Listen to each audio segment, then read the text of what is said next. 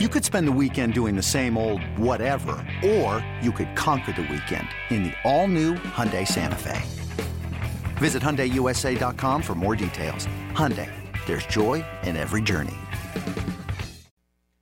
Everyone, this is Jared Sandler, getting ready for another episode of the Just a Sec podcast. And I just want to start off by thanking all of you for tuning in, whether this is the first time or you've tuned in multiple times. I really, really enjoy having conversations, whether they're recorded or not. But the opportunity to have conversations with some really interesting and successful people inside and outside of the sports world has been tons of fun. And I love getting the chance to share these conversations with all of you. You can always subscribe to my YouTube page, Sandler J1. Of course, follow me on Twitter at Jared Sandler and then on Instagram at Jared Sandler underscore because someone took at Jared Sandler, trying to figure out who. But I have all that content posted uh, through those various mediums and Facebook as well. I've got a Facebook page. I think it's facebook.com slash Jared Sandler one. Uh, so you can always go there to catch up on uh, you know, other elements of content. We don't just have interviews like this, but past episodes and stuff like that. Uh, this interview is a really special one for me. I do a lot of work with people in the disabled community. Uh, my cha- uh, my charity, the Sandlot Children's Charity, is focused on that, and uh, it's because, in my opinion, uh, you know, the the people who make up this community are are some of the happiest, most positive, and, and even ambitious people that you'll meet. And Bryce Weiler is a perfect example of that. I was actually alerted to Bryce by the program director at 105.3 The Fan, Gavin Spittle, because someone had alerted him. And Gavin, knowing my tie to uh, people with disabilities as well as my joy in interviewing people said, Hey, would you like to interview Bryce? Uh, someone reached out to me. So I said, I absolutely would. And I did some research on Bryce and I was fascinated. This is someone who is blind. He is around my age, uh, yet he has accomplished way more. Uh, he started a, a, a foundation to support people with disabilities called the Beautiful Lives Project. He's worked for the Baltimore Orioles in their front office. He's broadcasted an NBA game for the Boston Celtics, and he's had a ton of really interesting experiences that I had the pleasure of chatting with him about. So here is my conversation with Bryce Weiler. All right, Bryce. So for people listening, how would you characterize the condition that uh, you've dealt with since birth? I was born with an eye condition called retinopathy of prematurity. And that happened because when I was born, due to too much light or too much oxygen in the hospital, the retinas in my eyes detached. And at what point did you realize that you did not have the ability to see, which a lot of other people did? How old were you, and, and what do you remember about uh, finding that piece of information out? I don't really know when that was. I can tell you the first time that I that I ever met people who people who are blind when I was about nine or ten. I was really shocked to meet other people who are blind, but I've always just just known that I was blind and that I can't see. Did you ever have to do anything to cope with that, or was it just something that naturally you were like, "Hey, this is the hand I've been dealt, and I'm just going to do everything that I'm able to do, and and then some"? Or did you have struggles at any point when you were growing up uh, about having to deal with that sort of thing? Since I've been blind, basically my entire life, it's never really bothered me, and it's just been how it's always been for me. But I know now from the work that I do, when someone becomes blind or in a wheelchair or things like that partway through their life, that can be really hard and something that is really challenging for them. What uh, you know, you're, you're, we're going to get into your story, which is incredibly inspiring. But uh, I'm curious, you know, and, and as you know, uh, and as some of our listeners know, uh, I do a lot of work with uh, people with uh, both physical and intellectual disabilities, and, and they all have different stories and interesting stories, and and some of them just persevered from day one. Others kind of had a, a, seminal moment where they were, you know, they kind of looked in the mirror and and uh, kind of had the thought of, uh, listen, I, I I've got to I'm going to do something. I'm not just going to sit here and and be labeled by whatever condition I have. I want to be labeled by what I achieved. Did you did you have a moment like that, or has it just always been in your DNA? To go out and, and do things that people would never believe that maybe someone in your position would be capable of doing? I've always wanted to try really hard, but whenever I was in college, people told me I couldn't be a blind radio broadcaster or that I couldn't work in sports because I can't see. And, and those were things that really frustrated me because I, I knew that I could do those things even though I can't see. And I just decided I was going to do anything in my power to be able to accomplish those goals and dreams and to help others as well. All right, so you mentioned the, broadcasting, you mentioned sports. We're going to get into the broadcasting uh, and the, and the sports here in a second. I'm curious, just for people to understand, what are some of the things that maybe aren't that challenging to you uh, that some people might think would be challenging, and then on a daily basis, what are the biggest challenges that you still have to deal with with your condition? Things that aren't challenging would be once I've learned a route to a new building or to a new place, I can uh, get myself there by myself because I'll learn landmarks like cracks in a sidewalk or how many, like, you know, if I, if I hit a trash can, um, then a few steps down the sidewalk, I have to turn right or left. So those are things when I think about things people are surprised that I can do and, and things that are still challenging for me now are figuring out what colors match with what. I can always call someone who can tell me or I'll look it up on the computer or sometimes having food boxes read to me so I can make microwave meals, but there is always a special app I can use for that called the Be My Eyes app where anybody in the country or the world can can help with with telling me about colors or or helping me read the food directions on my microwavable food boxes. That's unbelievable. So there's an app where someone you, you kind of call upon someone and, and they're just people waiting to support you and, and, and help in whatever it is that you need essentially? It is called the Be My Eyes app and it is for people who are blind or visually impaired to use and anybody can sign up to be a volunteer. Maybe you could do it, Jared, or or some of your friends and listeners or family. And it might take a while for you to get your first phone call on the Be My Eyes app. And if you're busy or you're not in a good place where you can answer it, you don't have to worry because there's always someone else who can answer the call. But sometimes people get upset when they miss their first Be My Eyes phone call because they were really looking forward to assisting someone who is visually impaired or who is blind. I think that's something that I'm going to uh, sign up to do this afternoon. I'm, I'm, I'm really glad you shared that with me, and I, th- I thought it was amazing. You said that you notice cracks, uh, you know, on a sidewalk or, or in the pavement. Uh, you know, it, it's incredible. Uh, you know, the things that you do to learn a route. How long does it take you? You know, you said once you familiarize yourself with a route, how long about does that take? Is it is it one attempt? Is it you know going somewhere three times, five times? What what does it typically take?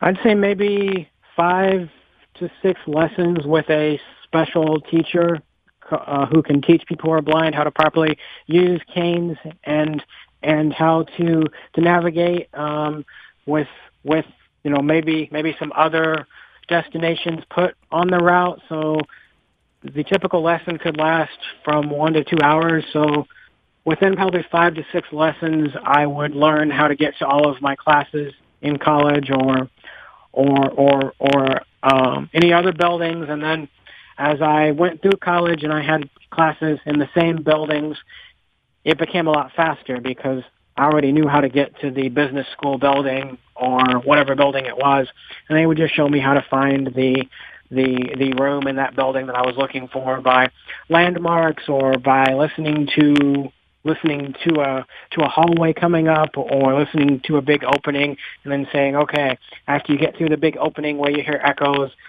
search for the first turn on your right, or it's going to be the first door on your right. Bryce, I, am I'm, I'm curious. I know that some people uh, handle this differently than others. Do you like when you are just walking in the hallway and someone is proactive about offering help, or do you prefer that uh, they not offer you help and instead let you figure it out or, or do it without assistance? I'm never going to yell at someone for offering me help, whether I I need it or not. And if I don't, I'll normally nicely tell them that I can make it. Or, you know, sometimes if I'm feeling a little uncertain, I will have them help me. But there's always a time when someone really needs help and and sometimes people are scared to ask because the last time they asked someone who's blind for example that person yelled at them and said they didn't need help so then that that really scares the person to ask again in the future and I don't want to be someone who makes it harder for someone else who really needs help in the future and sometimes I might really need help myself. It's amazing perspective, Bryce. Uh, and you mentioned before we, we get onto sports and and what you're up to, what you've accomplished you mentioned, uh, you know, which colors match and stuff. Uh, I I don't think I think you could probably help me with that. I certainly know that my wife would tell you that you could probably help me with that. But uh, you know, something like getting dressed in in in the morning. How do you tell what color when you reach for a shirt? Uh, how do you know what color it is? Is it organized in a certain way, or I mean, is there some sort of uh, indication on the shirt that you're able to kind of feel around and and and and draw from that?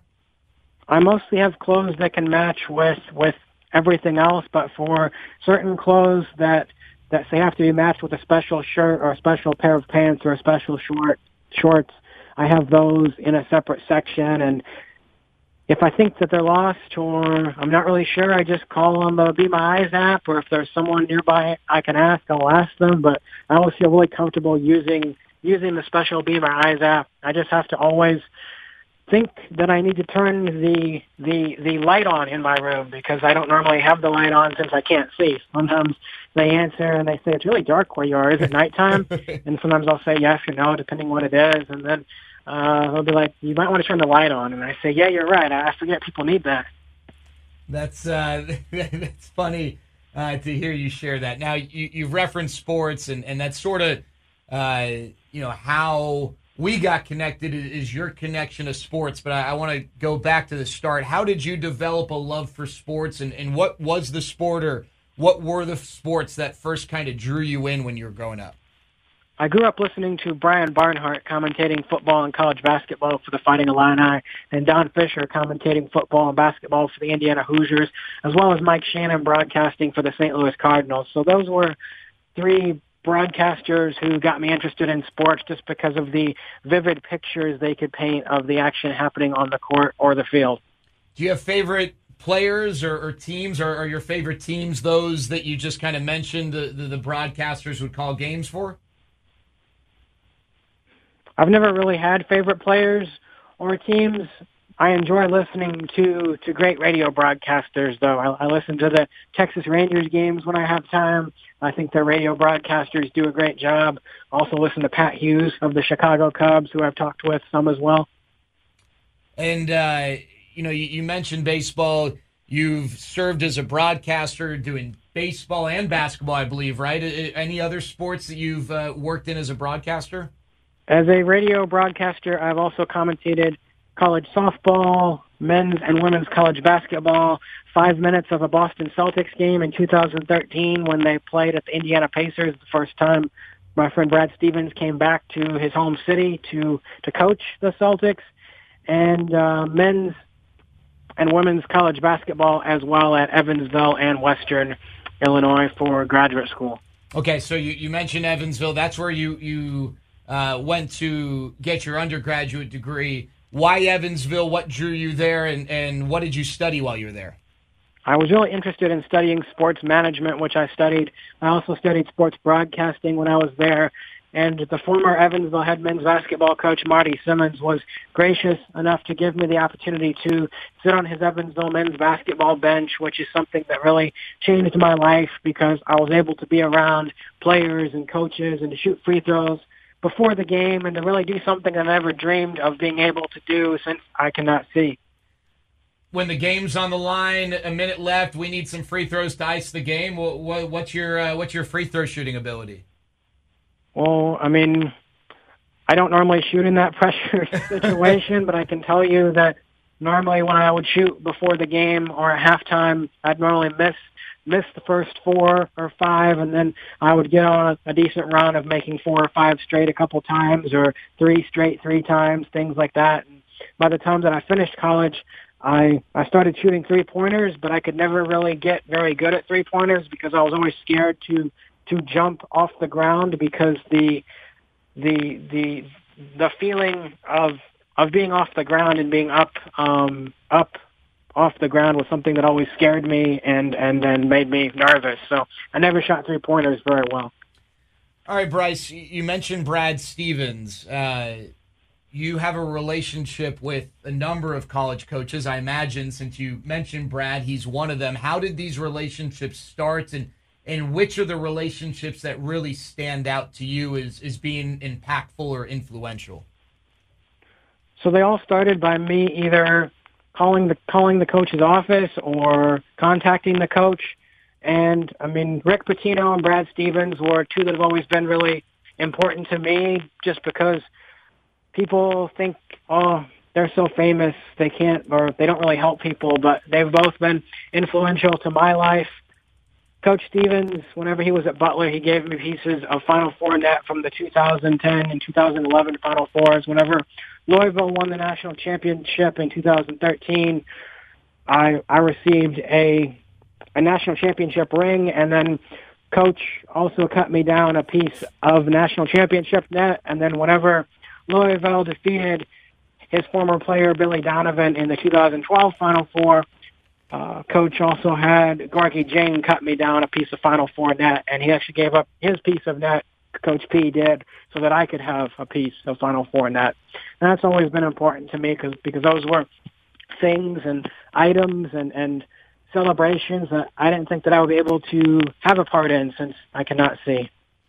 That's amazing. And, and Brad Stevens, uh, you mentioned head coach of the Celtics, gave you an opportunity to broadcast an NBA game. Uh, I want to ask you about that but first, what are some of the things that you do to put yourself in a position to be able to broadcast that uh, other people maybe don't have to deal with uh, with the advantage of sight? I would read facts on the players and the coaches. I would listen to each team's previous couple of games. I would also try to speak to the coach before the game. And I would always treat each game the same, whether it's women's basketball or women's soccer. I would always try to talk to players, especially for women's sports, because those sports do not do not have the coverage that they should have, just because people tend to just focus on the men's sports, which is not really fair. What, what's your favorite sport to broadcast? Um, from the challenge perspective, it would be soccer because the offsides call always confuses me. I always really enjoy the the pace of a college basketball game, being able to hear the ball bouncing off the rim or swishing through the net. And if a broadcast does have those microphones on the basket, I will go shoot free throws on the court before the game to determine how the ball bounces so I can add that to my radio broadcast. So, you know, it, it's amazing, Bryce. I, I've always heard that, you know, people who don't have sight maybe have other senses that are heightened and, and maybe – are able to do things that uh, others aren't. As a broadcaster, you obviously have to overcome the challenge of, of sight. Uh, what are some of the areas in which you feel like maybe you have an advantage? I mean, just little things like hearing you talk about your preparation and and listening to the way the ball bounces off the rim strikes me as something that uh, I'd say 99% of broadcasters don't take the time to do and, and therefore don't maybe have that knowledge. But what are areas where you feel like maybe you have an advantage to some degree? I've listened to thousands of sporting events on the radio, so really studying the play-by-play broadcaster that I'm working with and determining his or her style, and then studying, for example, how many times that that broadcaster leaves a break in the game. So maybe there'd be a time where I would want to talk, but the play-by-play broadcaster is talking so much that the fans cannot hear the crowd. So studying the style of the broadcaster that I'm working with, and then also keeping track of things that the broadcaster may may not do as much of, such as how many times it has ended in a turnover, or how many times the the ball has ended up with with the offense or the defense, things such as that. Do you have a favorite stat just in any sport, something that you love kind of tracking throughout the game?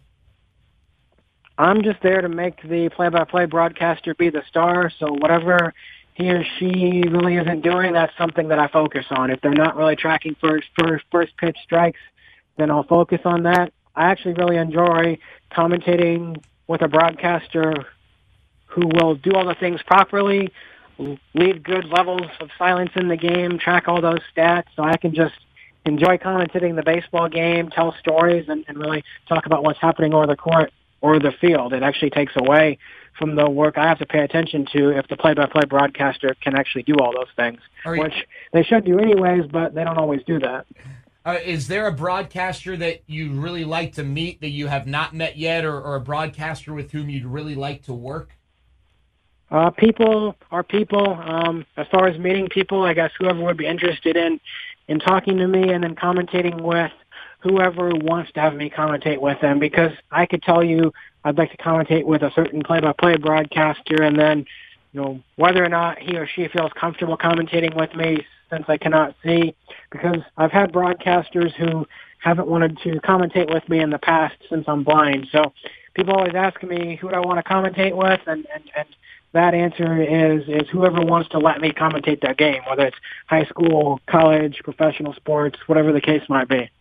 All right, so broadcasting an NBA game, how did that all come about? I know you mentioned Brad Stevens, but what was that experience like? And uh, uh, yeah, I guess just if you wouldn't mind, I'd love to hear kind of your thoughts and, and perspective of, of that opportunity. I was sitting with the Celtics radio broadcasters, Sean Grande and Cedric Maxwell, for the first time Brad Stevens came into play at uh, the Pacers in December 2013, and I was sitting with them at their broadcast location, which is about halfway up in the Bankers Life Field House, and um, they both knew that I'd commentated games before as a blind radio broadcaster, and so they decided to put me on for the last four or five minutes. And it was a lot harder to talk about what was happening in the game with the 24 second shot clock because at that point in time, men's basketball had a had a 35 second shot clock, and then women's college basketball had a 30 second shot clock. So the six less seconds made it a lot different. So when you showed up to the game that night, did you not know that you were going to be given this opportunity? I had no idea I was going to commentate that game until at some point in the second half. Got it. All right. Uh, we're talking with Bryce Weiler, and, and, and Bryce, you uh, co founded the Beautiful Lives Project. I'd love for you to share with our listeners what the Beautiful Lives Project is. With the Beautiful Lives Project, we work to help individuals of all disabled groups be able to live their dreams in programs in sports, art, cheerleading, dance, ballet, nature, all across the country. So we have chapter presidents who will run uh, events in in uh, big cities or large towns. We actually have a lady who does events in the Dallas area, Stacy Apple. She is our chapter president, and she's done events before with the Texas Legends. She's always looking to add more types of events and programs to the sports calendar or to any of our, any of our other categories, which people can find at www.beautifullives.org. We're always looking for more chapter presidents who might want to run events and programs across the country as well. And we're always looking for people to help us by investing in Smiles and helping us through funding so we can set up more chapters across the country, train more chapter presidents, and make dreams of individuals of all disabled groups come true. What gave you the inspiration to do this, and, and what was the process of developing the Beautiful Lives Project? I became inspired to create programs to help fans of all disabled groups be able to live their dreams after Marty Simmons gave me the opportunity to sit on the Evansville men's basketball bench. So after I'd gotten my work with the Baltimore team, uh, baseball as their disability consultant, I was contacting professional sports teams in May of 2017, and I emailed Anthony Iacovone, who's the owner of the New Britain Bees baseball team on the East Coast. I told Anthony about my time sitting on the Evansville men's basketball bench and how that had changed my life and how I wanted to be able to give these dreams and these types of programs back to individuals of all disabled groups to help them live their dreams. And Anthony said that was something that he'd been interested in doing, and he was kind enough to give me that opportunity. And you mentioned uh, your your time with the Orioles. Uh, okay, so explain to me how that all came about. Working as a consultant with the Baltimore Orioles was that something you pursued? Did they reach out to you? Uh, how did that relationship form, and, and what exactly did you do for them? That happened because I emailed John, uh, John, um, who's the son of their owner, Peter. Um, John Angelos. Peter, Peter Angelos, and I, I told John how I wanted to help professional sports teams be able to make their stadiums more accessible and to give fans of all disabled groups the opportunity to play on the field or to live their dreams through sports. And that was something that he told me that Baltimore had been looking to do. And he was kind enough to give me that opportunity, which I've had since June of 2016. The first event we did was in September 2016 when we gave away tickets and Baltimore was able to find out that they have all sorts of fans who were in wheelchairs or having autism, whatever the case might be. So that was useful to them to figure out how many of these fans that they had.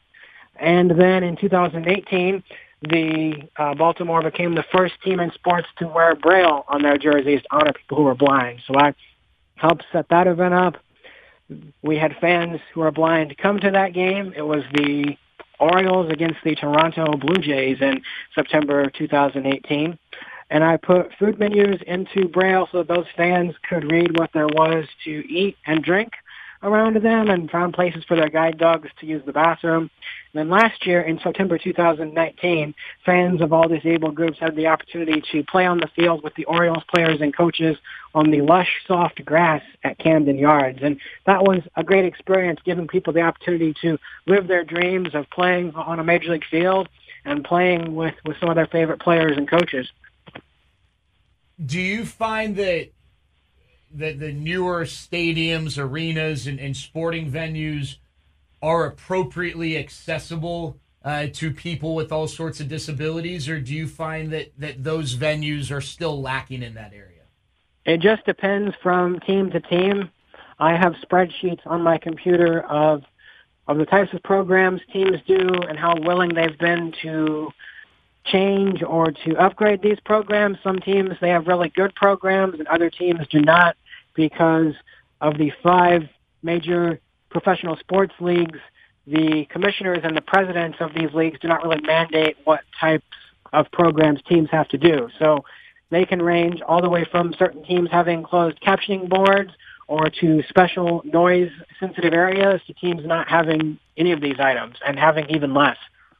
All right, now, Bryce, speaking of baseball, you're involved in something called Beep Baseball. What is Beep Baseball? So I I have played beep baseball before, but it isn't something that I really play too often, actually. But I can explain it to you.